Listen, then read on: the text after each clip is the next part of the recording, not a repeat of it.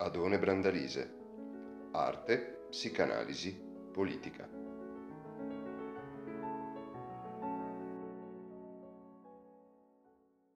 Storicamente, ma tratta di stravolgere questo dato, il motivo primo di interesse dei, degli ascoltatori cattolici.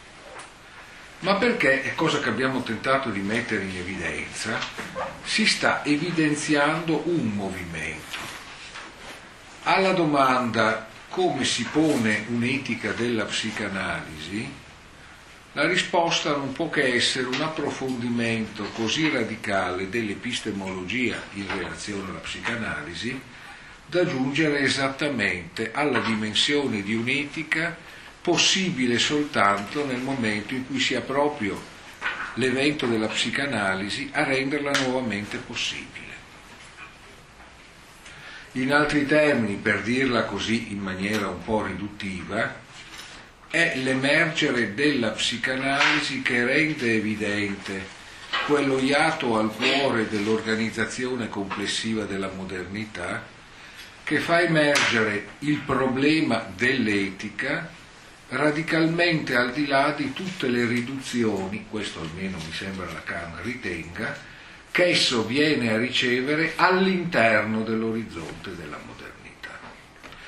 Non so se resterà tempo, ma sotto questo profilo è significativo come da parte di Lacan vi sarà, si veda il, il te, le, lo scritto, cioè il saggio degli scritti Lacan con Sartre, ma anche una parte del seminario settimo che analizzeremo però in altre parti, dove con paradosso, peraltro sviluppato con molto rigore, si tende a dimostrare che l'esito paradossale e caricaturale dell'etica kantiana, così giustamente centrale nell'orizzonte della modernità, finisce per ritrovarsi esattamente nell'immoralismo di Sartre.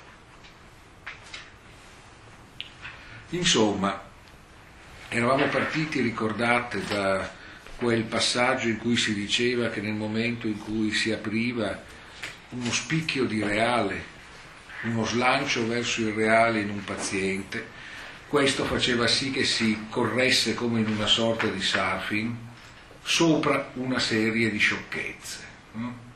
Le sciocchezze sono in qualche modo il tentativo di saturare, di dare fondamento, di dare stabilità a quel complesso di categorie della modernità che in un certo senso producono la convergenza tra l'individuo compiuto e la realizzazione del bene comune nell'orizzonte della società, ovvero sia il senso che in questo senso in prima approssimazione Lacan attribuisce alla pretesa coincidenza hegelianamente pronunciata di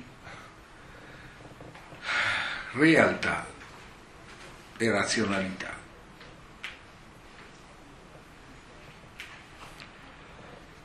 Bene, il fatto che si, fosse, che si arrivi in qualche modo all'uomo Mosè è, come possiamo dire, frutto di una pluralità di convergenze. Una, la linea di risalita della cosa freudiana, ovvero sia la cosa freudiana che è la ragione essenziale e profonda della psicanalisi, cioè qualcosa che risponda a una necessità che non può essere catturata dalla forma dell'intenzione e che conseguentemente relaziona l'emergere della cosa freudiana al tema della verità.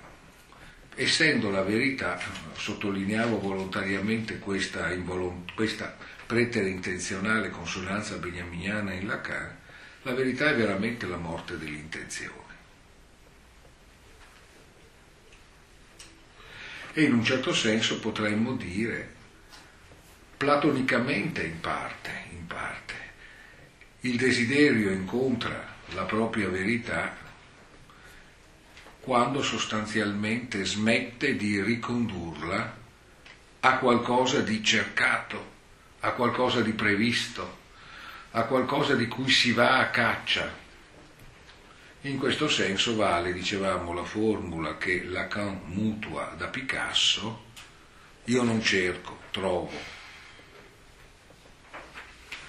E d'altra parte, ce l'ha detto e ridetto più volte lungo questo percorso, se l'inconscio è inconscio e se il desiderio inconscio è il desiderio inconscio, sarà molto difficile essenzialmente ricondurre il desiderio inconscio a qualcosa che bene o male integri con la sua conoscenza la coscienza, con tutto ciò che questo comporta in ordine a una problematica etica in definitiva, visto che insomma di un desiderio inconscio, che può essere buono, cattivo, eccetera, è molto difficile dire che in un qualche momento da qualche parte si è coscientemente responsabili. Ricordate d'altra parte strana assonanza, ma comprensibile perché alimentata da un intendimento reale di ciò che sia la pratica psicanalitica, la consonanza con Hillman, no? Vi ricordate? Quando essenzialmente dal profondo, per lui jungianamente è così, del mondo degli archetipi emerge qualcosa, lasciatelo emergere. Il problema è legittimare che emerga. Il problema è non caricarvi sopra una sorta di pregiudizio morale, mm? che è altra cosa ben inteso da, anche in Hillman da una liquidazione di un problema di etica, anzi è la sua effettiva vera posizione. Ora, questo percorso non a caso ha finito per portare allora attraverso il problema di questo inconscio e del desiderio inconscio al problema della contemporanea irriducibilità dell'inconscio a qualcosa di rischiarato e di acquisito come contenuto di una conoscenza. E nello stesso tempo il fatto che l'inconscio si presenta strutturato come un linguaggio. E quindi se l'inconscio non è interpretabile nel senso di spiegabile e di dissolvibile nella sua consistenza in un contenuto di conoscenza, è anche vero però che l'inconscio è tutto cifrato e tutto decifrabile. Eh? Cosa sono cioè queste ricorrenze, queste costanze, queste cose che ritornano continuamente nell'inconscio e che ci sembrano in qualche modo un codice? Lacan ce l'ha detto, sono lettere. No? Ed è dalla insaturabilità del vuoto tra lettera e lettera no? che si rispecchia nel fatto che non c'è significato, ma passaggio di un significante nello spazio del significato che sta sotto l'altro significante, in definitiva, che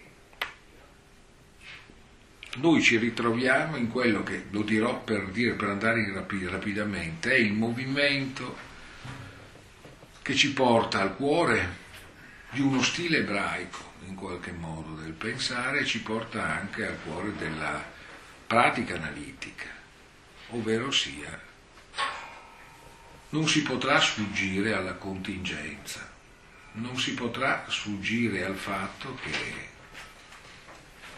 il significante passa sempre sotto il significante a costituire il significato e nello stesso tempo però a deludere l'aspettativa che a fondare il senso delle nostre parole ci sia la pura e semplice realtà, la pura e semplice consistenza delle cose.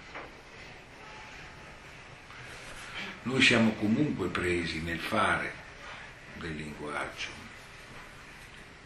e conseguentemente il tentativo di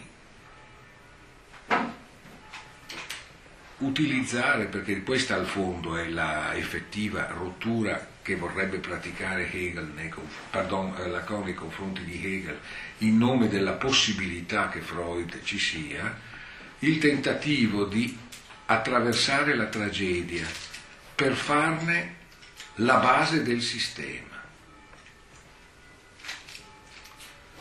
risolvere la tragedia in direzione della coerenza di realtà e di razionalità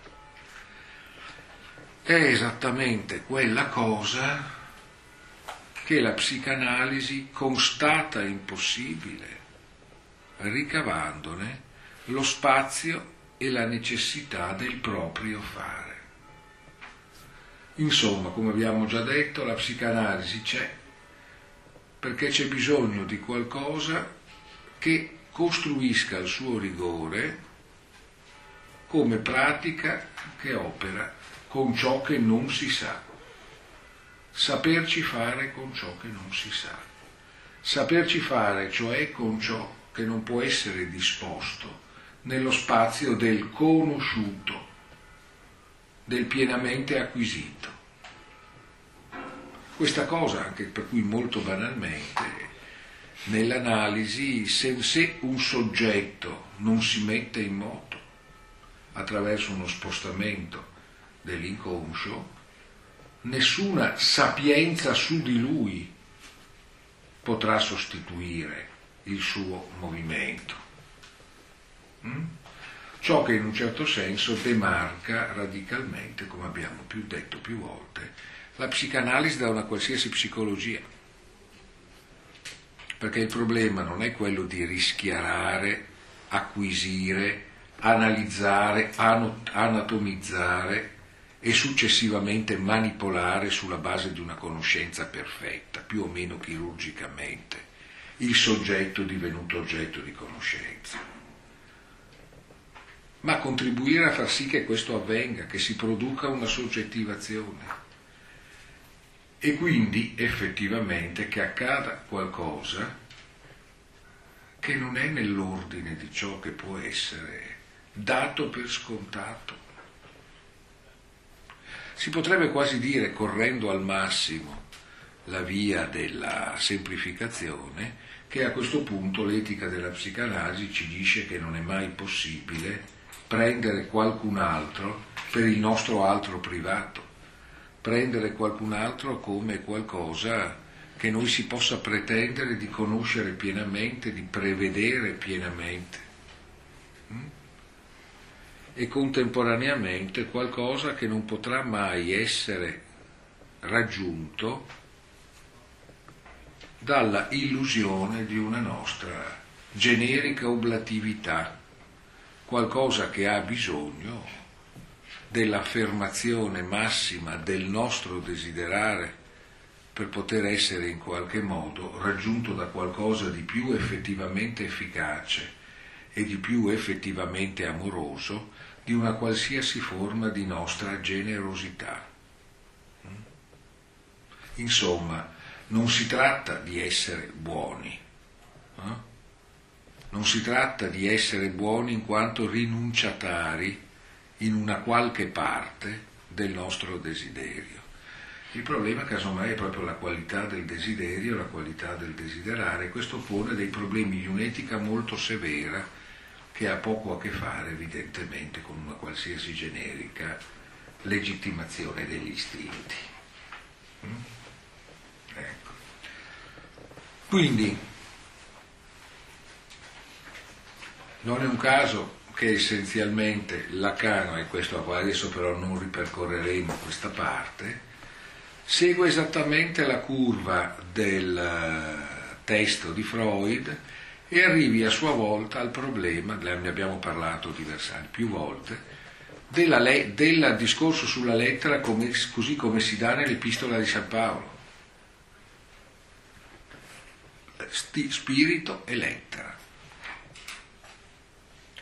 dove la lettera, nell'insistere della sua vuotezza, garantisce in un certo senso che non si verrà preda di un finto spirito, hm? di uno spirito che pretenda di dirsi e di scriversi pienamente, di risolvere una volta per tutte sigillando il vero sul vero, il problema dell'apertura etica e del rischio in cui noi ci troviamo. Sotto questo aspetto, dicevo, non è un caso che le ultime battute della grande stella della redenzione, il massimo testo ebraico del Novecento, così rigorosamente religioso da non voler essere teologico, ma squisitamente filosofico, ci presenti la porta del, del Supremo, che si apre bene o male sulla vita.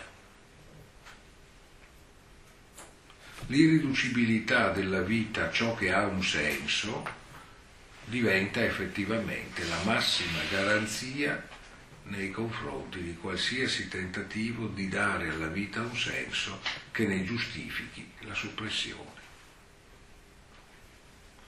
Ovvero, come ho detto più volte, riconoscere la condizione umana come una tragedia oltre la quale si va, senza dissimularla e nello stesso tempo senza farne il gesto finale.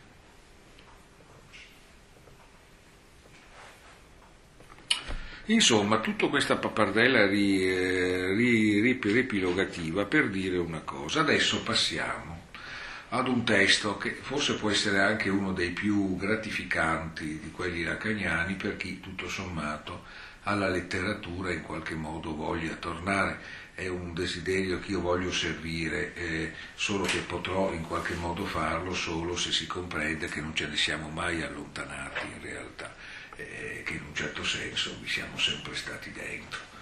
Eh, ma e quindi un testo che contiene tra l'altro, e a questo andiamo di corsa, seppure con un'avvertenza, un attraversamento bene o male esplicito di un testo letterario. Come vi raccontavo, e adesso andremo avanti così, in Lacan noi abbiamo dei grandi saggi, se vogliamo chiamarli così, su grandi testi letterari. Mm? Solo che, come già vi anticipavo, mm, eh, non hanno nulla a che vedere dello studio su. Per dirla nella forma più semplice, la cosa sta così. Lacan sta sviluppando il suo discorso a un certo momento il suo discorso evidentemente si confronta con le condizioni del linguaggio all'interno del quale questo discorso deve essere fatto. E dire che ci si confronta con le condizioni del linguaggio in cui viene sviluppato il discorso vuol dire anche, visto che si tratta della psicanalisi, che ci si trova letteralmente di fronte a delle condizioni in cui il linguaggio pone l'esistenza degli uomini, visto che l'esistenza degli uomini è tutta strutturata dalle vicissitudini del loro linguaggio. Bene, a un certo punto all'interno del linguaggio sorgono necessariamente nomi di filosofi, nomi di poeti, testi poetici, testi letterari. Perché? Eh beh, perché non se ne può fare a meno perché quei testi sono lì a strutturare la configurazione del linguaggio con cui è implicata la nostra vita. Tra poco vedremo Lacan che si occupa di Antigone. Perché? Perché vuol fare il grecista? No, perché si trova la situazione di Antigone tra i piedi perché per sviluppare la sua riflessione la sua pratica deve passarci attraverso. Quindi sono, questo come quello dell'Amleto che vedremo più avanti e così via, tutti attraversamenti in un certo senso prevaricanti, nel senso che non hanno, la cosa ci riguarda immediatamente anche da un punto di vista disciplinare, eh? riguarda esattamente eh, quella questione di cui di tanto in tanto parlo eh, in genere nelle prime lezioni, ma non soltanto dei miei corsi triennali, il che mi fa pensare che a quasi tutti voi qualcosa del genere sia già capitato. Perché parliamo di letteratura? Mm? Perché ne scriviamo? Perché facciamo le lezioni sopra? Mm? Beh, ecco, quando Lacan parla di letteratura non lo fa perché abbia sottoscritto uno dei patti più accademicamente invalsi, cioè perché sostanzialmente si è deciso che la letteratura è un valore che esistano delle discipline che se ne occupano e che si fa esattamente ciò che si fa normalmente nella tradizione di discorso di queste discipline. Ovvero sia, non lo fa perché c'è un oggetto che si chiama letteratura che è già stato deciso e strutturato essere la letteratura per cui ciascuno si occupa di un pezzo di questa. No, non, non è esattamente così. Ci si occupa, o meglio, si lascia invece che la letteratura, che i testi letterari in questo caso, vengano attraversati dal richiamo che ad essi porta la riflessione, o per meglio dire lo sviluppo di una pratica che è la pratica del seminario, ovvero sia una pratica che è tutta costruita attorno alla centralità della contingenza, cioè c'è qualcuno che parla. Mentre parla ha un disegno, ma mentre parla questo disegno è anche intrecciato con tutto ciò che giunge per associazione alla traccia. E in un certo senso si tratterà costantemente di rendere ragione di questa rete di associazioni. Si tratterà di trasformare il caos in un ordine che non sia però un ordine domato, un ordine normalizzato, che sia l'ordine di un'operazione in corso, che sia una pratica appunto. In questo senso la pratica, il Lacan ovviamente non è la messa in pratica di qualcosa, ma è il cuore intrinsecamente pratico di ciò che altrimenti si chiamerebbe una teoria al cuore della teoria c'è essenzialmente una pratica.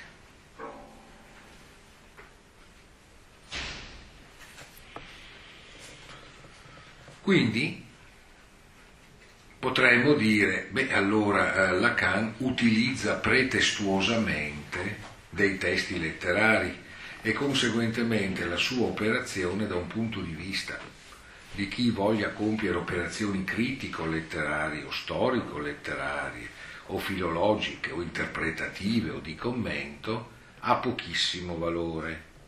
Beh, in un certo senso si potrebbe dire che è così, eh, a patto che chi svolge queste attività abbia deciso di non porsi mai il problema del perché le pratica e di non porsi mai il problema del rapporto, del perché le pratiche e della forma in cui le pratica, perché se se lo pone, viene allora a scoprire che questo attraversamento lacaniano è innanzitutto armato di una caratteristica, una potentissima motivazione.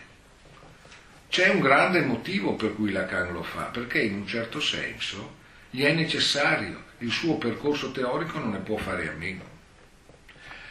E quindi, visto che il testo sembra così necessario a Lacan e riguardare in maniera così decisiva il suo percorso, è altamente probabile che l'attraversamento che Lacan ne farà sarà in qualche modo intimamente collegato alle ragioni per cui quel testo ha tanto richiamo. Ma forse le ragioni per cui quel testo ha tanto richiamo sono ragioni profonde che sono proprio quelle per cui quel testo è quel testo. Noi proveremo a vedere eh, cosa dice, cosa farà Lacan con, lei, con l'Antigone di Sofocle. Non è il saggio di un grecista,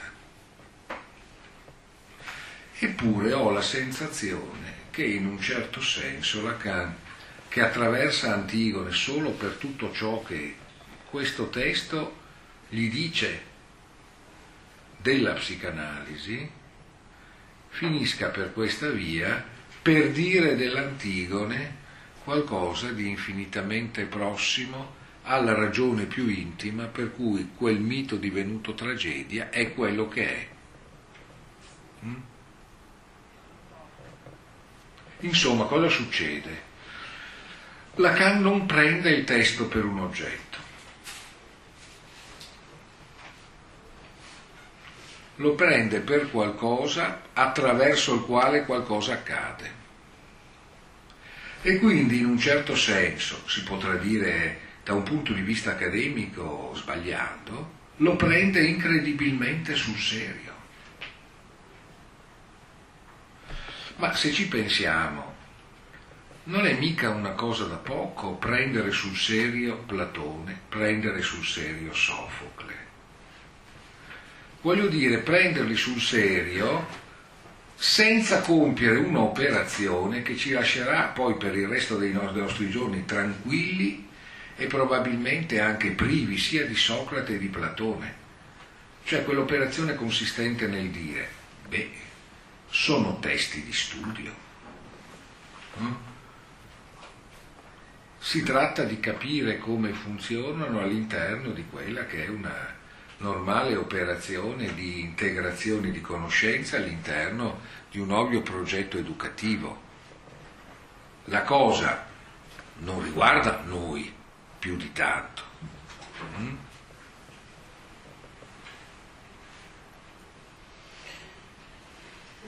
Ricordo moltissimi anni fa in un treno che mi portava verso il nord del, del Veneto una simpatica studentessa in quel caso di lingue che con grande entusiasmo parlava eh, in un dialetto castellano splendidamente stretto che saprei perfettamente rifare, ma tutto sommato qui faccio il docente e non l'attore delle, delle televisioni private eh, stava in qualche modo spiegando quanto gli spiacesse Shakespeare.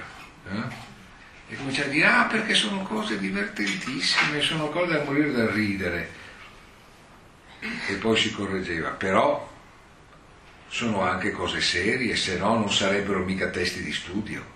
Eh, ovviamente, appunto, appunto, appunto, sono testi di studio, ovvero sia la responsabilità del fatto che ce li abbiamo tra le mani è in qualche modo lasciata a un sistema di convenzioni e quel sistema di convenzioni ci protegge come dei guanti eh, protettivi dal fatto di scottarci. Hm?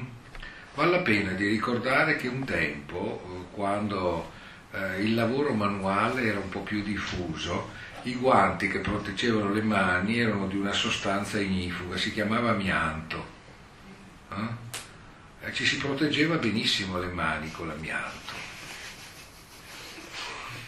Mm. Ecco, quindi tutto sommato forse meglio non proteggersi e sotto questo profilo, in questo senso, e quindi sotto questo profilo Lacan indubbiamente evita questa operazione, eh? evita. Allora adesso intenderei procedere così. Io inizierò la parte che riguarda eh, più propriamente Antigone, mm? ovvero sia quella parte del seminario 7 che ovviamente riguarda, le, eh sì, dirvelo, che riguarda l'etica della psicanalisi ed è esattamente la premessa perché è stato fatto un po' prima, di tutto quel discorso ai cattolici su cui ho lavorato nelle scorse puntate. È chiaro? Insomma, quando Lacan dice tutte le cose che ci ha detto nel discorso ai cattolici, è perché in un certo senso ha appena compiuto questo discorso. Quindi vi si troverà una fortissima congruenza. Ho utilizzato, come vi dicevo, il discorso ai cattolici come una brégé, insomma, no? come una forte sintesi che in un certo senso, sintesi tutta fatta per gesti eh, idiomatici, fortemente stilistici, hm? eh, che consentiva in qualche modo di catturare Lacan raccolto in se stesso almeno per una parte delle forme di coerenza del suo pensiero. Ora, eh, la parte che si intitola eh, nella cura che del testo lacaniano ha dato Jacques-Alain Miller, l'essenza della tragedia, un commento all'Antigone di Sofocle. Il, fatto che Lacan stessa lo definisse un commento indica un grado di, come possiamo dire, avvicinamento al testo, in qualche modo, eh, come sia abbastanza raro in lui in questo modo, e viene nel, nello svolgimento del seminario abbastanza avanti. Ora, se noi avessimo il tempo di fare come ero stato anche tentato di pensare, ma mi sembrava incompatibile con le finalità istituzionali di un corso come questo, tutto un corso sul seminario 7, mm, ovviamente ad Antigone arriveremo gradualmente col tempo. Invece noi cominciamo subito e in una serie di occasioni torneremo indietro per riprendere attraverso dei passaggi precedenti ciò che qui in qualche modo rischierebbe altrimenti di, di restare sottinteso e non attivo. Questo metodo, se non altro, ci consente di tenere a vista, può essere anche gratificante tutto sommato e magari un po' analgesico, il profilo del testo di Sofocle mm? e di avere in altri termini qualcosa di cui si possa dire, beh, almeno si sa di che cosa si parla. Mm? Voi avete già capito che in realtà si fa un'altra cosa che parlare dell'Antigone, cioè si prende sul serio l'Antigone eh? e quindi in un certo senso si cercherà di far sì che questa tizia dica tutto ciò che lei ha voglia di dire. Eh, a questo passaggio, al passaggio sull'Antigone, si arriva attraverso una parte che non a caso è intitolata Il paradosso del godimento e che trova nella paragrafazione un'ultima sua parte intitolata La funzione del bello. Mm? Il bello porterà alla tragedia, abbastanza necessaria, d'altronde, come possiamo dire, rilchianamente, no? Il bello è solo il terribile all'inizio.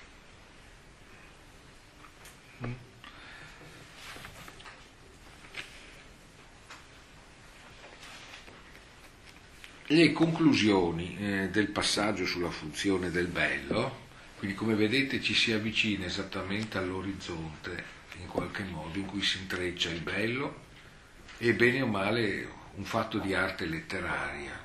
Mm? Siamo in un certo senso di fronte a segnali che ci indicano che saremmo sul nostro, almeno in parte. Lo snodo, le ultime battute della funzione del bello, adesso le leggo. La prossima volta, quando si comincerà a parlare di Antigone, è un seminario, quindi qui sta chiudendo la giornata, no? La prossima volta ci interrogheremo a partire da un documento. Questo documento non è veramente nuovo. Nel corso dei secoli, secoli i parolai vi sono fatti le ossa. Vi si sono fatti le ossa. È un testo apparso nel campo in cui si è elaborata la morale della felicità e ce ne dà la sottostruttura.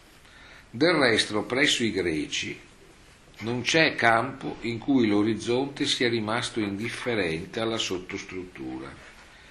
È qui che la, è qui che la sottostruttura è più vistosa, che la si vede più in superficie. Ciò che ha dato più problemi nel corso dei secoli, da Aristotele fino ad Hegel, fino a Goethe, è una tragedia che Hegel considerava come la più perfetta per le ragioni peggiori. Antigone. La posizione di Antigone si definisce in rapporto al bene criminale. Ci vuole certo un carattere profondamente incurante della durezza della nostra epoca per riandare all'attacco, se così posso dire, di questo tema focalizzando la luce sulla figura del tiranno. Riprenderemo quindi insieme il testo di Antigone che ci permetterà di indicare un momento essenziale con cui ci assicureremo un riferimento basilare nella nostra investigazione, a proposito di quel che l'uomo vuole e di ciò contro cui si difende. Vedremo che cosa significa una scelta assoluta, ovvero una scelta che nessun bene motiva. Mm. Beh, quando diciamo che sostanzialmente per Lacan è proprio attraverso la psicanalisi che si può arrivare a riproporre il problema dell'etica, diciamo, ma questo lo si è capito, che qualsiasi etica che si relazioni alla motivazione del bene non è in realtà effettivamente un'etica,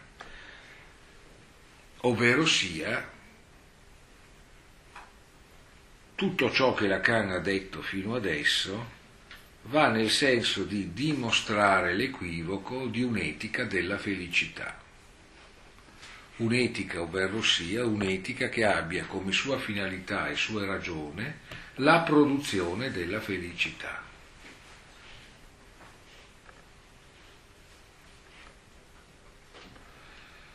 Ad esempio, quell'etica che ci chiedesse di fare felici gli altri. Farli felici col secondo i nostri imperativi, in senso kantiano in definitiva. No?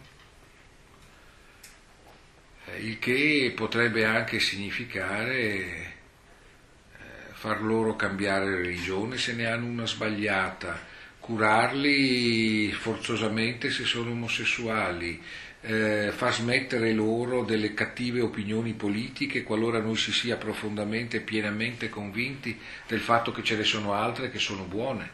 No?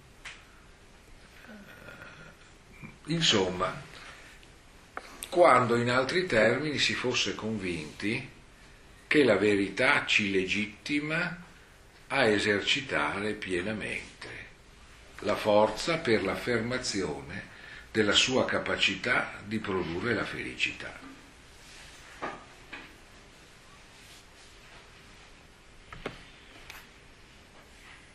E quindi si tratterà di andare al testo di Antigone. Guardate bene il testo, non il mito di Antigone. Qui proprio il testo. Si tratterà di un organismo linguistico che bisognerà attraversare. Non si tratterà di raccontare una storia, che ci permetterà di indicare un momento essenziale, indicare un momento essenziale, cioè indicare una situazione, un punto in cui operano una serie di rapporti che hanno una portata decisiva, che hanno una forza strutturante, diciamolo così, e che nello stesso tempo sono con questa forza strutturante messi radicalmente in gioco, in cui ci assicureremo un riferimento basilare nella nostra investigazione. Cosa vuol dire un riferimento basilare? Ci assicureremo un passaggio discriminante, eh? una soglia oltre la quale tutta una serie di posizioni sono disabilitate e non sono più attive. Mm? Un passaggio che dispone l'investigazione, la ricerca analitica, in una dimensione sottratta agli potenziali equivoci che potevano sussistere quando questa non era stata ancora praticata. Ma ecco, questa,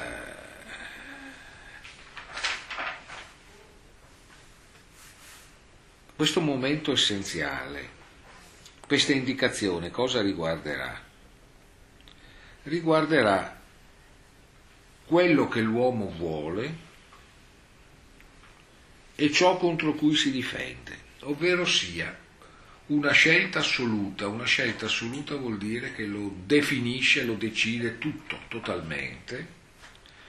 Una scelta non motivata da nessun bene, cioè una scelta che non è giustificata dalla prospettiva di ricavare un qualche vantaggio, un qualche risultato positivo, qualcosa che ci si possa in un certo senso portare a casa, perché nel luogo di una scelta assoluta non c'è più una casa a cui ritornare.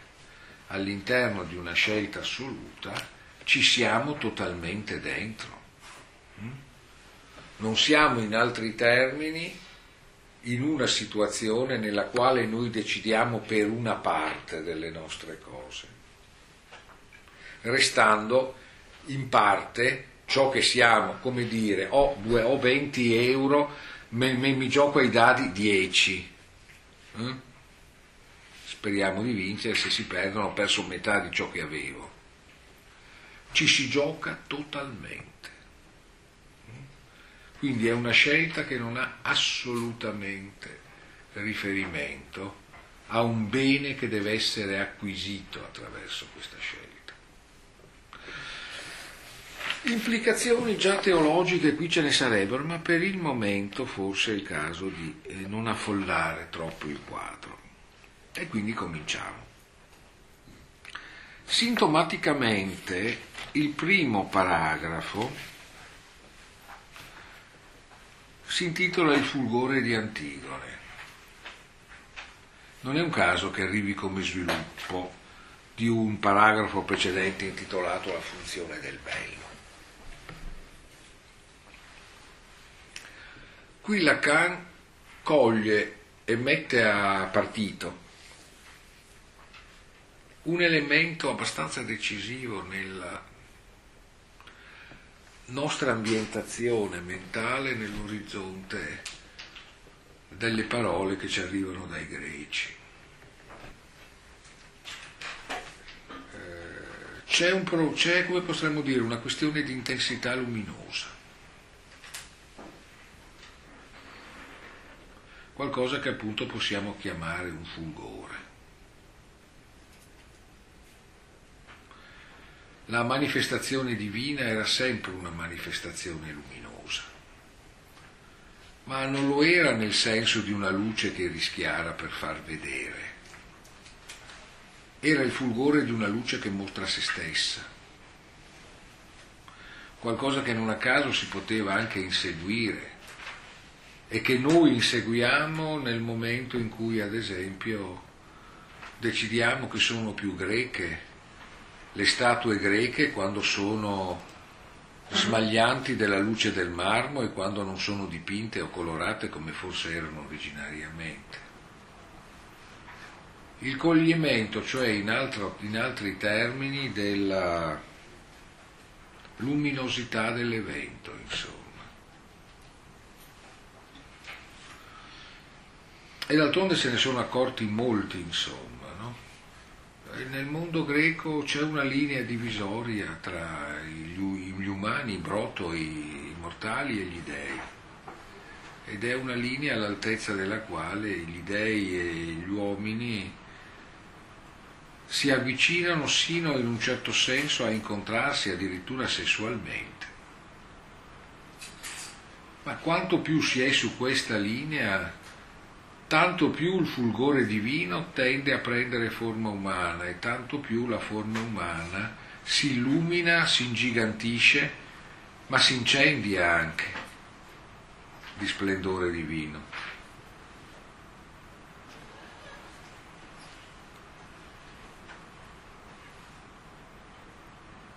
Potremmo dire che in un certo senso questo splendore ha senz'altro a che fare come possiamo dire, con qualcosa che eh, sia il muoversi nella nostra mente della nozione di assoluto.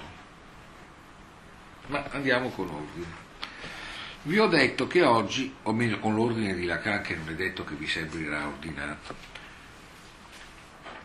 vi ho detto che oggi parlerò di Antigone, non siamo noi con qualche nostro decreto a fare di Antigone un punto di svolta nella nostra materia, quella dell'etica. Lo si sa da molto tempo e anche quelli che non l'hanno sottolineato sanno tuttavia che quest'opera è stata ripresa nella discussione dei dotti.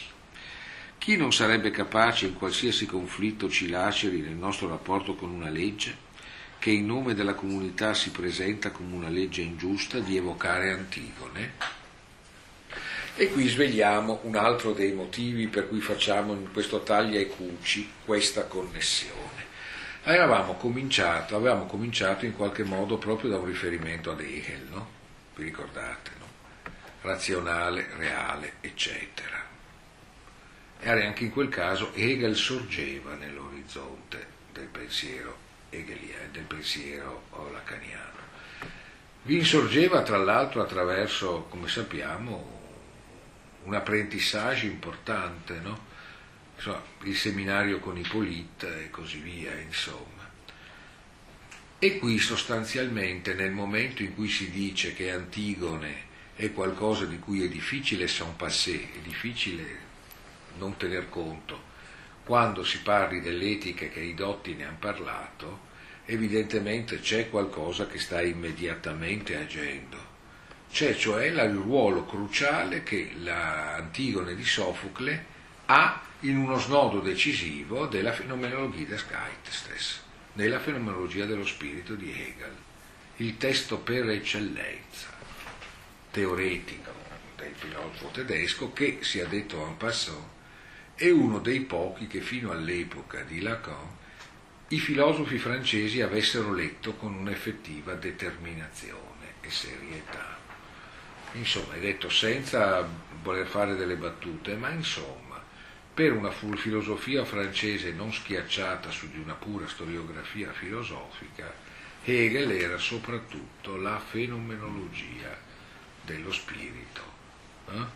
per non dire, per molti, quasi soltanto quella sezione in cui si parla del rapporto servo-padrone.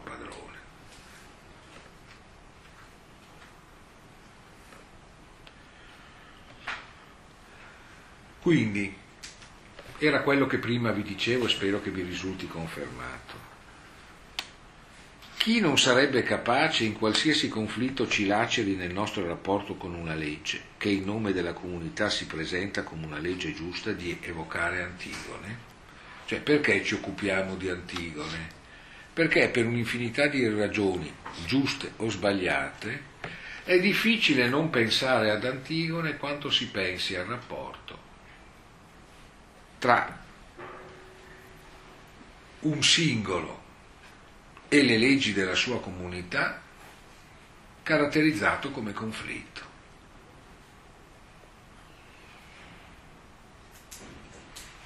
Beh, è inutile dire che noi abbiamo ben presente no? le ultime cose che, che vedevamo in uh, Lacan a proposito dell'uomo Mosè e, e che avevamo già visto in qualche modo parlando direttamente di Freud. Non c'è niente di più forte, di più schiacciante di un padre morto. Il padre dell'orda, fatto fuori dai figli che non ne potevano più essenzialmente di quel grandissimo pezzo di, sostanzialmente una volta ucciso, diventa un fantasma potentissimo. Diventa ciò per cui bisognerà addirittura trovare la figura di un figlio redentore che si immoli per poter in qualche modo operare una riconciliazione. Il padre, in altri termini, che diventerà l'esattore in un certo senso implacabile della castrazione. Il padre senza il quale non c'è il nome del padre.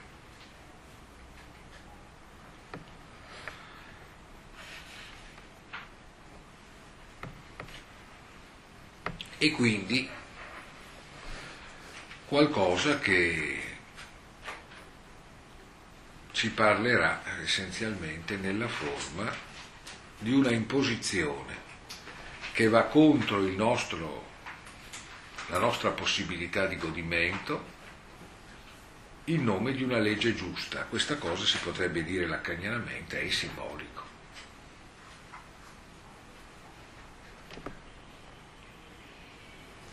Quindi, tutto sommato, siamo... Antigone, dice Lacan, si trova lì dove essenzialmente stanno situazioni fondamentali del suo insegnamento. È perché sta lì che se ne parla. Se se ne stesse da un'altra parte, eh, ma sta lì seduta esattamente al centro della fenomenologia dello spirito, eh, come si fa a non passare di lì?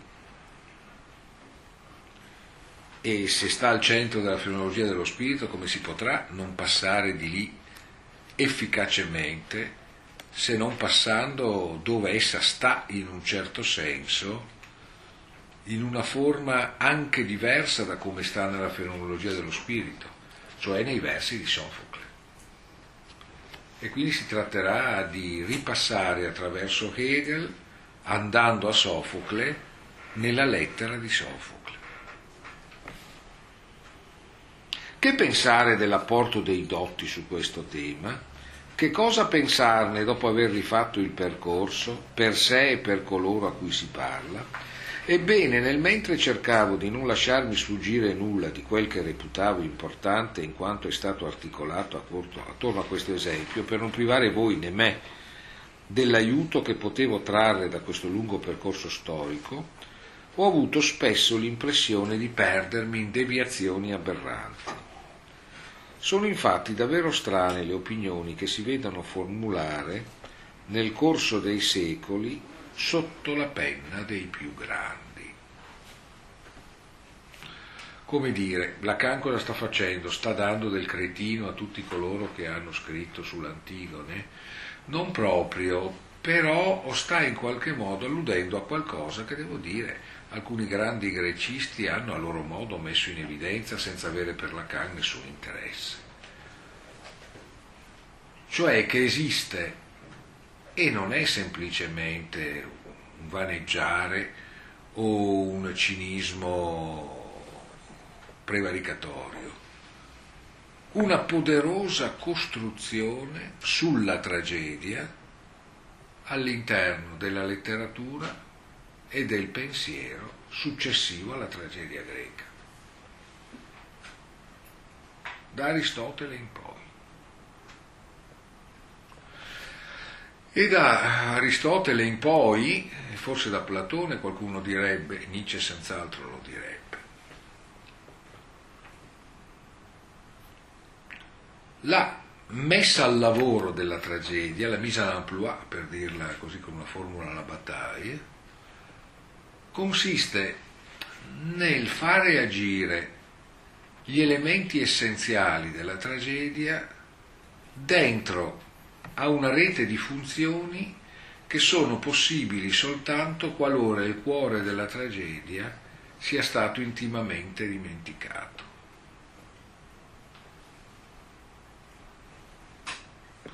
Insomma, si può decidere ad esempio a che cosa serve la tragedia si può trovargli una buona funzione sociologica e ideologica. Si può, come fanno essenzialmente i grandi idealisti, da Schelling, dalla decima lettera filosofica a Hegel della fenomenologia, scoprire che solo la tragedia può in qualche modo superare, usiamo la formula schellingiana, l'opposizione tra dogmatismo e criticismo, cioè solo la tragedia in qualche modo può andare al di là di quella che serve, sembra la relativa vanità di uno sguardo puramente teoretico.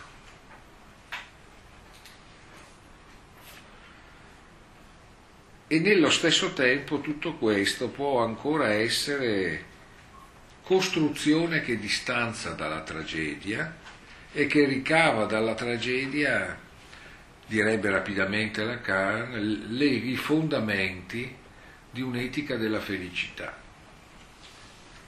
ad esempio della felicità dello Stato rispetto alla felicità dell'individuo, alla necessità del sacrificio del singolo rispetto allo, allo Stato, alla rifondazione di uno Stato sulla base dei principi del rispetto dell'individuo in un'altra prospettiva, insomma, buttarla in politica, buttarla in politica o buttarla in antropologia culturale.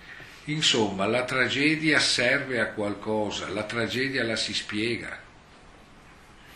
Edipo è un capro espiatorio, bouc émissaire.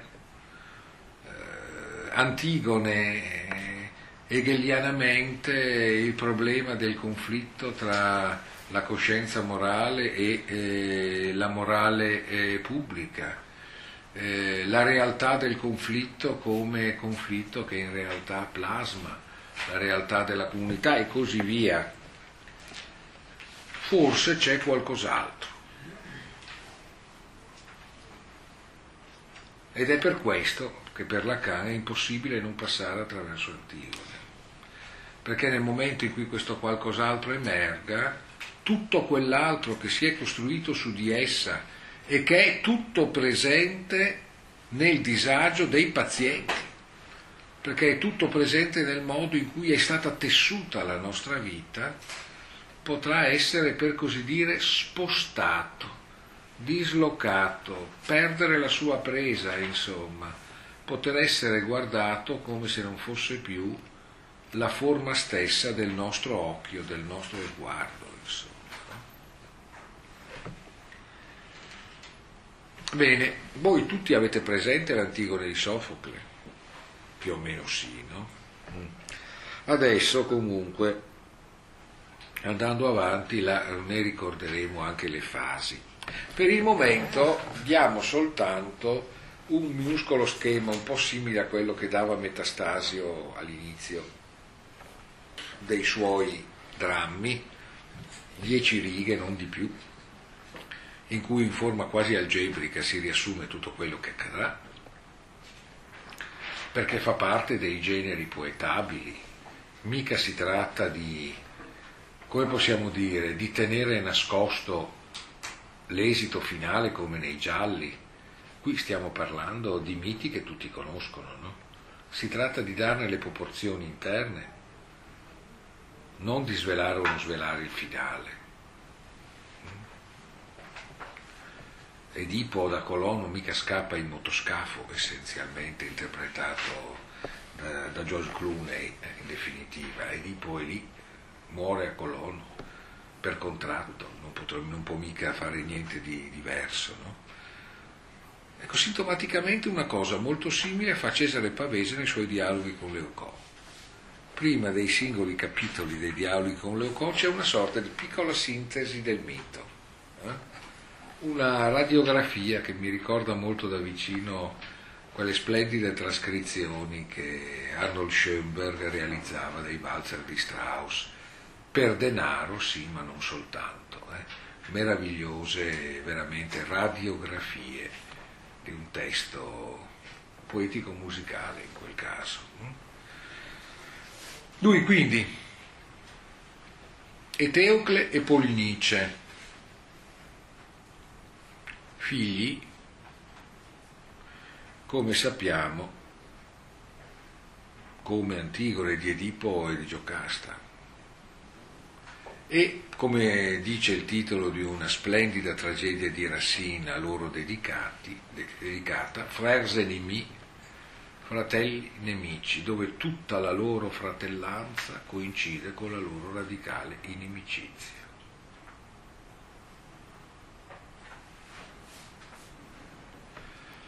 Scontro per il potere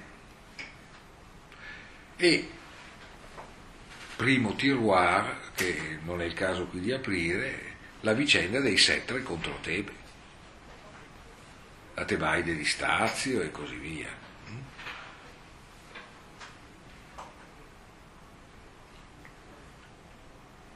Uno dei due, non importa neanche quale sia, muore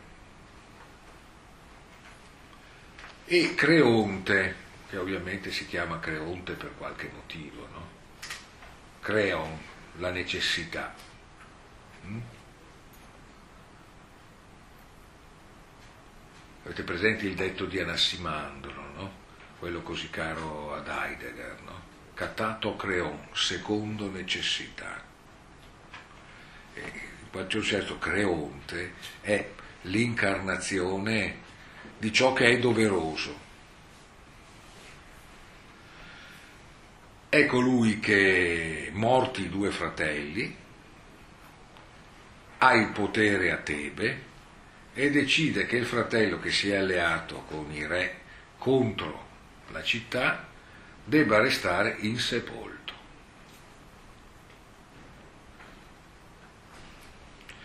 Antigone, che come sappiamo aveva accompagnato Edipo nell'ultima fase della sua infelice carriera,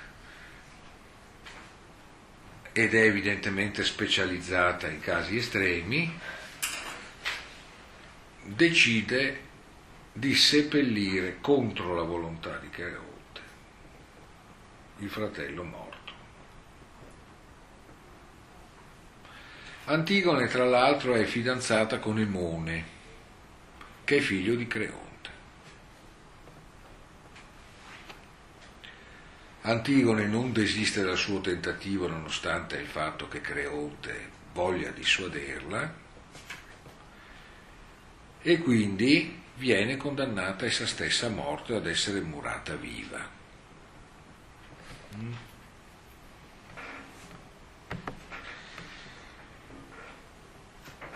Mentre Emone si suicida, determinando così il finale terribile sgomento di Creonte. Di una cosa così non è del tutto semplice, soprattutto non è innocente, ricavare, come possiamo dire, un, un esito spendibile, eh? Qualcosa che si traduca in una proposta positiva di forma in senso lato costituzionale. No? Eppure questo è accaduto. Beh, vediamo. Antigone è una tragedia e la tragedia si presenta in primo piano nella nostra esperienza di analisti, come dimostrano i riferimenti che Freud, spinto dalla necessità dei beni che il loro contenuto mitico offre, ha trovato nell'Edipo, ma anche in altre tragedie. E se egli non ha esplicitamente tematizzato quella di Antigone, non vuol dire che non lo si possa fare qui, e questo crocevia, a questo crocevia a cui vi ho condotti. Questo crocevia, tra l'altro, c'è anche un crocevia proprio a questa altezza, quello tra Freud e Jung.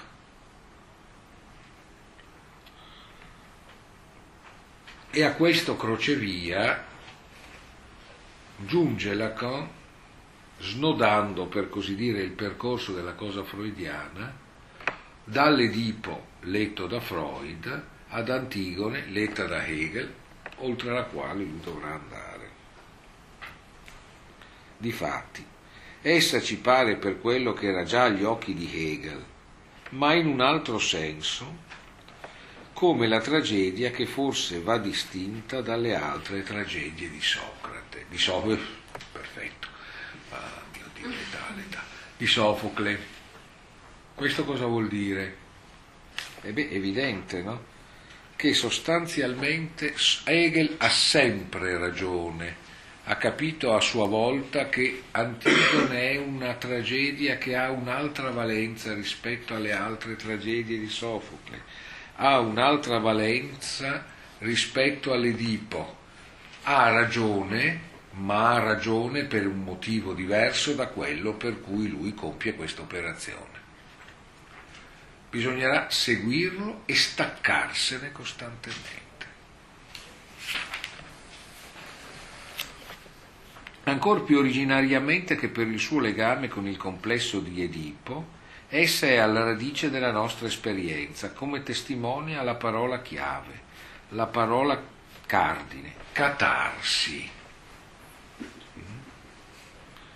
che come tutti sanno non vuol dire trovarsi in dialetto veneto, ma vuol dire invece, ovviamente, purificazione in un senso come già metteva in evidenza Aristotele, che è il massimo propalatore di questo testo, squisitamente medico. Catharsis è essenzialmente quel movimento con cui degli umori traboccano dalla loro sede, ne fuoriescono e la sgravano. Tipico caso di catharsis è il travaso di bile. quando Cicerone scrivendo all'Attico che ha avuto un travaso di bile, e lo scrive in greco ovviamente perché è più fino, colen acraton e ieci, ho buttato fuori bile pura, parla di una catarsis. Ora, eh, Aristotele ci aveva spiegato che il compito della tragedia era quello di suscitare al massimo grado Eleos e Phobos, pietà e paura, sino al punto da provocare la catarsi, cioè sino al punto in cui questi sentimenti fatti levitare al cuore dell'azione levitassero al cuore degli spettatori e ne traboccassero, liberandoli.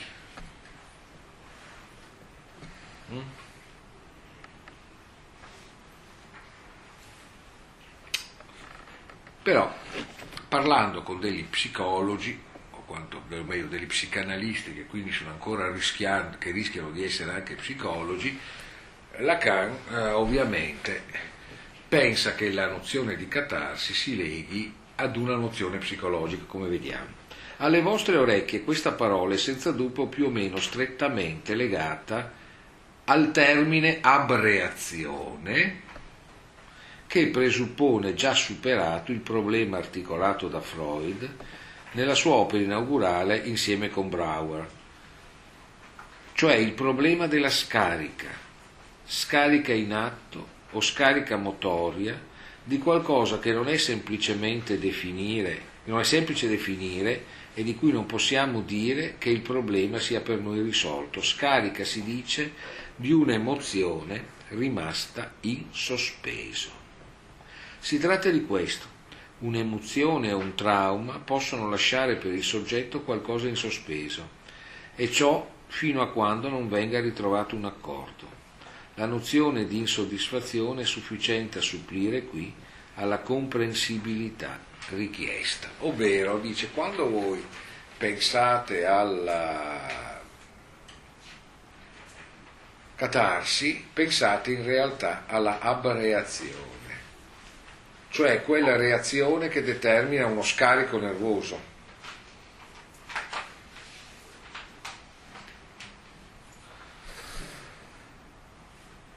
dove l'aspetto appunto di espulsione degli umori si traduce nella scarica di energia nervosa.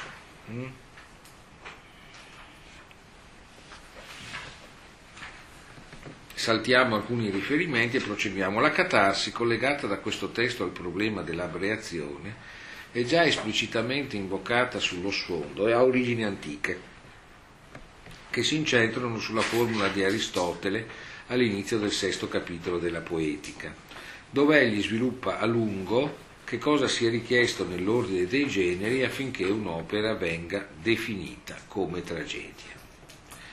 Qui si tratta delle caratteristiche della tragedia, della sua composizione, di ciò che la distingue ad esempio dal discorso epico. Vi ho riprodotto alla lavagna soltanto la chiusa, gli ultimi termini di questo passo, in cui Aristotele dà il suo fine ultimo, quello che si chiama nell'articolazione causale il telos, il fine della tragedia. Adesso chiariremo alcune cose in proposito. Ecco come lo formula. Diele eucaifobu, paroinusa, tentoiuton, pazzematon, cazarsin, mezzo che compie attraverso la pietà e il timore la catarsi di queste passioni. Allora, eh, forse qualcuno ha seguito un mio corso sulla, sulla, poetica di Aristotele, visto che di tanto in tanto ne seguo meglio, così invece di fare la figura di quello che ripete sempre le stesse cose, sembra addirittura che ve ne dica qualcuna di nuova, insomma, mica capita tutti i giorni. E allora, Socrate dice che il telos, il telos è il fine, ovvero sia quella mira in relazione alla quale si definisce la forma di qualcosa.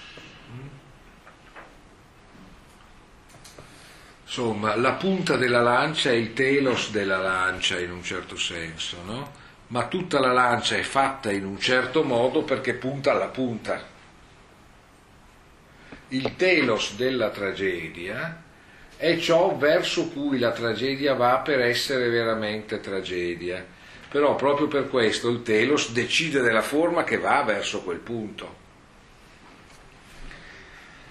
Allora, il telos della tragedia è quel punto nella tragedia in cui si congiunge la perfezione della struttura della tragedia, la perfezione del suo mythos, che in Aristotele vuol dire mito, ma vuol dire, direi quasi narratologicamente, plot, intreccio, struttura degli eventi, perché, come noi sappiamo, la tragedia è mimesis, imitazione, nella nostra traduzione, anche se imitazione è una traduzione dilimitata e finaccia, di che cosa? Delle azioni umane.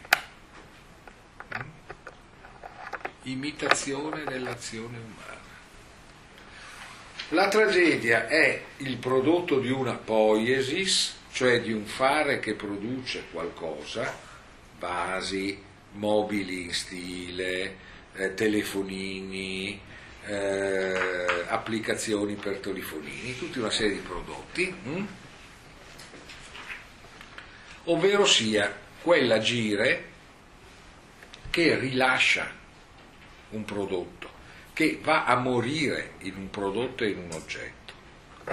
Mentre l'azione umana per eccellenza è la praxis, ovvero sia l'azione che fa di un uomo quell'uomo che lui è, non qualcosa che si traduce in oggetti. Potremmo proprio dire ciò che ne definisce, adesso potremmo dire così, il suo aspetto etico, mm? da non confondere con l'ezos o gli ezze, appunto, che per eh, Aristotele sono l'habitus caratteriale in qualche modo. Per, tra- per Aristotele la tragedia è solo l'azione, il pensiero, il linguaggio, l'allestimento scenico, la musica, sono tutti ingredienti non essenziali, anche se importanti. L'essenza è l'evento, le cose che si fanno, gli atti. E l'autore della tragedia è poeta perché fa questo, decide forma e modo di ciò che fanno i personaggi. Mm? Allora, al centro di questa struttura sta un momento in cui Eleos e Phobos, pietà e paura, salgono a un punto tale da produrre la catarsi. Tutta la tragedia deve avere le dimensioni, megezos, e i tempi che convergano come verso la punta di una lancia a produrre questa rottura. La tragedia è perfetta per Socrate quando è totalmente centrata in ogni suo particolare nel produrre l'evento della catarsi.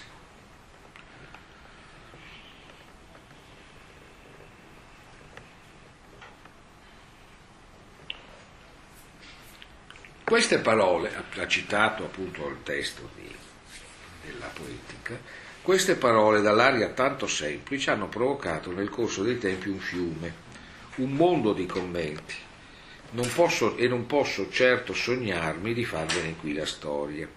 Quello che vi riporto qui delle mie ricerche di quest'ordine è sempre scelto e puntuale. Noi traduciamo solitamente catarsi con qualcosa di simile a purgazione. E quindi per noi, soprattutto per noi medici, Lacan è un laureato in medicina, questo termine assume fin dai banchi della cosiddetta scuola secondaria, da cui tutti qui siamo più o meno passati, una risonanza semantica moglieresca. nella misura in cui, adesso spiegheremo, il moglieresco non fa l'eco, non fa che tradurre qui l'eco di un concetto antichissimo, quello che per usare i termini dello stesso Molière comporta l'eliminazione degli umori peccanti.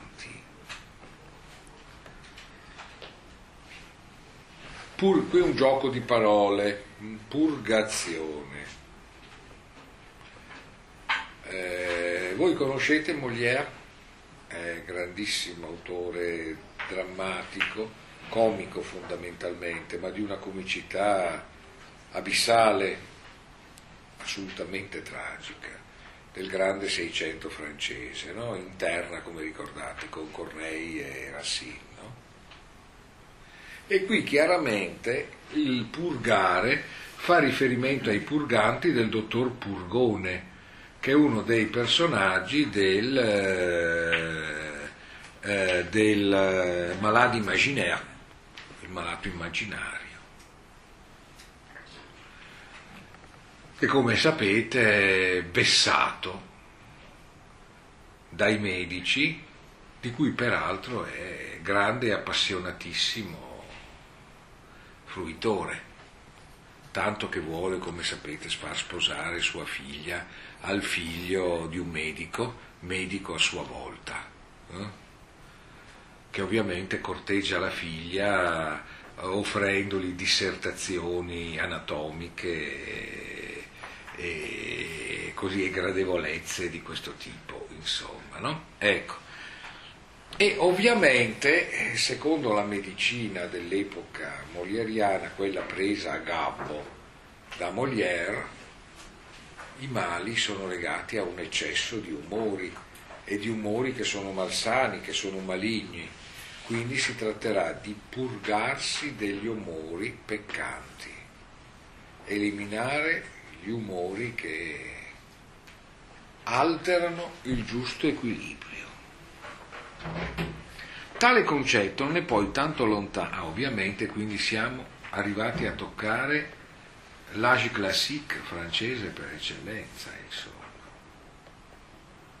Eh, il secolo d'oro che è anche il secolo d'oro grande, del grande assolutismo, insomma la modernità.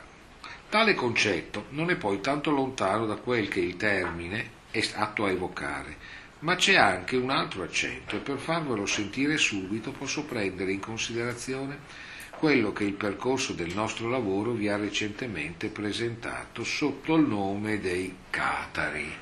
Eh? Cazzarsis, Catharos. Mm? Tra l'altro qui Lacan non lo ricorda, ma il termine Catharos puro in tedesco diventa Ketza e Ketza diventa in tedesco l'eretico. La grande opera di Arnold, la Ketzergeschichte, no? che è un'opera seicentesca a sua volta, no? la storia delle eresie. Mm? Difatti, ancora pochi minuti, i catari che cosa sono? Mm? Il che ricorda, mi viene in mente, in pochi minuti ricordo ancora, ricordo un titolo tutto sommato caro a Lacan, che è il titolo di quel capitolo di Sade intitolato Francesi ancora uno sforzo, Punto. per divenire repubblicani. I catari che cosa sono? Sono i puri. Cazzaros è un puro.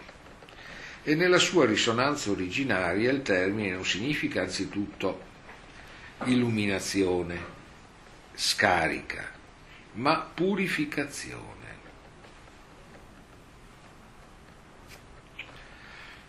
Indubbiamente nel contesto antico il, il, termine catarsi viene già impiegato nella tradizione medica, in Ippocrate con un senso chiaramente medico più o meno collegato a eliminazioni a scariche, a un ritorno alla norma. Ma per un altro verso, in altri contesti, esso è legato alla purificazione, specialmente alla purificazione rituale. Da qui un'ambiguità che, come potete immaginarvi, non siamo noi i primi a scoprire. Insomma, Cazaros, i catari, chi sono i catari? I catari, come tutti sanno, sono quella che noi, indulgendo al parere dei loro sterminatori, chiamiamo una setta.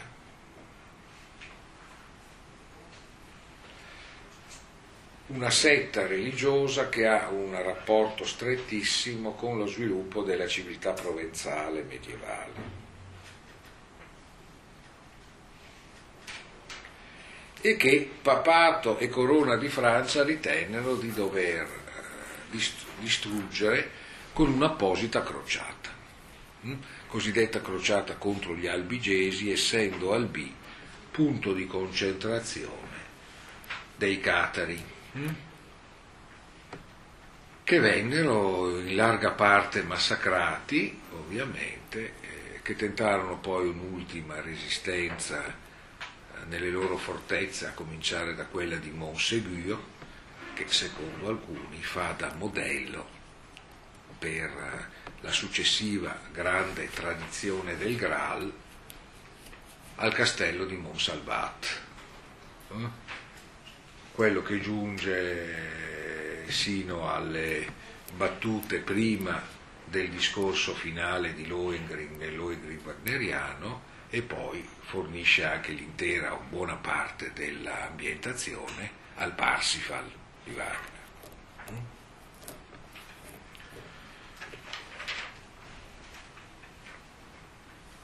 E il Cataro quindi è in qualche modo compreso il rapporto tra l'eresia e la setta e in esso la purezza diventa la purezza raggiunta attraverso il rito come purificazione spirituale.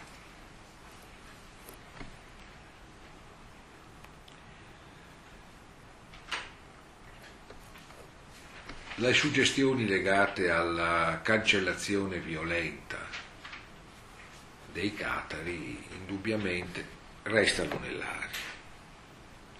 Per evocare un nome vi dirò che nel XVI secolo un certo Denis Lambin, riprendendo Aristotele, mette in primo piano la funzione rituale della tragedia e il senso cerimoniale della purificazione. Non si tratta di dire se abbia più o meno ragione di un altro, ma semplicemente di sottolineare lo spazio in cui si pone l'interrogazione. Di fatto, non dimentichiamolo, il termine catarsi resta singolarmente isolato nella poetica da cui lo raccogliamo. Non che non vi venga sviluppato o commentato, ma non ne sapremo niente fino alla scoperta di un nuovo papiro. Niente. È vero? La poetica è centrale, eh, pardon, la catarsi è centrale nella poetica di Aristotele, ma non ha sviluppi. Infatti, suppongo lo sappiate, della poetica abbiamo solo una parte, circa la metà, e della metà che abbiamo non c'è altro che quel passo a parlarci della catarsi. Sappiamo che ce n'erano altri poiché nel libro ottavo, secondo la numerazione della grande edizione classica di Do della politica, Aristotele dice quella catarsi su cui mi sono spiegato altrove nella poetica. Nel libro ottavo si tratta della catarsi a proposito della musica ed è qui che, grazie alla sorte, veniamo a saperne molto di più. Non abbiamo la possibilità adesso di insistere, ma vi leggo soltanto l'attacco. La catarsi è qui l'acquietamento ottenuto per mezzo di una certa musica, da cui Aristotele non si aspetta un qualche effetto etico e neppure un effetto pratico, ma l'effetto del, di entusiasmo. Si tratta dunque della mus- musica più inquietante, di quella che li prendeva alle viscere e che li faceva andare fuori di sé, come per noi l'otto e il rock and roll e di cui si trattava per la saggezza antica di sapere se bisognava o no proibirla. Ora, dice Aristotele, dopo essere passati attraverso la prova dell'esaltazione del trasporto dionisiaco provocato da questa musica, essi sono più calmi. Ecco che cosa vuol dire la catarsi nel punto in cui viene evocata nell'ottavo libro della, poetica, della politica. Ovvero, Catarsi e musica. Qui il riferimento è alla musica come tecnica curativa della follia. L'idea cioè in questo caso che la, fol- che la musica possa produrre attraverso una sollecitazione del ritmo interno una fuoriuscita appunto di energia che consenta l'acquietamento. La dimensione quindi dionisiaca, la dimensione in cui si viene portati al di fuori di sé, in cui si supera la propria autocoscienza, in cui ci si perde in altro, è positiva o negativa? Si tratta di sapere come governarla. Dopotutto, questa possibile fuga radioattiva stava al cuore della tragedia e in qualche modo, come avviene nelle centrali nucleari adesso, ci si metteva delle maschere. Nella tragedia gli attori erano mascherati, visto che in qualche modo attraverso di loro alla fine compariva il Dio, senza il quale non c'era evidentemente catarsi, occorreva mettersi una protezione. E non a caso Schelling, quando riprende il tema della tragedia come scoperta da parte dei greci di ciò che in un certo senso può distinguere radicalmente per sempre teoretico da pratico, in un certo senso, dice appunto che i greci avevano scoperto che vi è una forza alla quale non si può che soggiacere, ma fino a quando non vi si soggiace e si combatte contro di essa rifiutandone la supremazia, si è liberi. I greci avevano scoperto la libertà all'interno di un combattimento senza speranza. Ma aggiungeva questa morale poteva sussistere solo nello spazio della creazione artistica, perché per viverla nell'esistenza di ogni giorno ci sarebbe stato bisogno di un popolo di titani.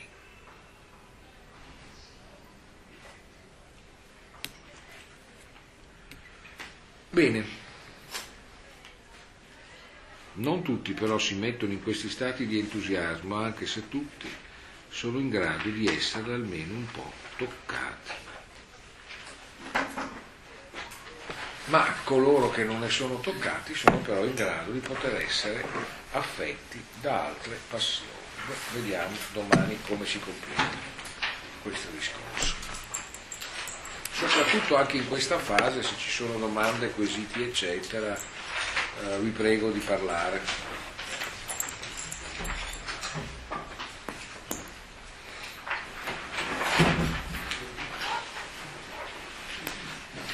Ah, io ho compiuto un'operazione che mi ha determinato un po' di disagio, però forse era inevitabile. Sto leggendo il testo dalla versione italiana. Non bisognerebbe, bisognerebbe sempre leggere dal testo originale, però ho pensato che forse per Freud avrei anche potuto restare sul tedesco, ma per Lacan effettivamente il francese è assolutamente indispensabile, però probabilmente anche i tempi si sarebbero dilatati al di là di ogni dire. Vedrò, insomma, casomai se in qualche momento non sarà il caso di evocare il testo originale. Quantomeno ricordandolo tento di recuperare ciò che può emergere da esso.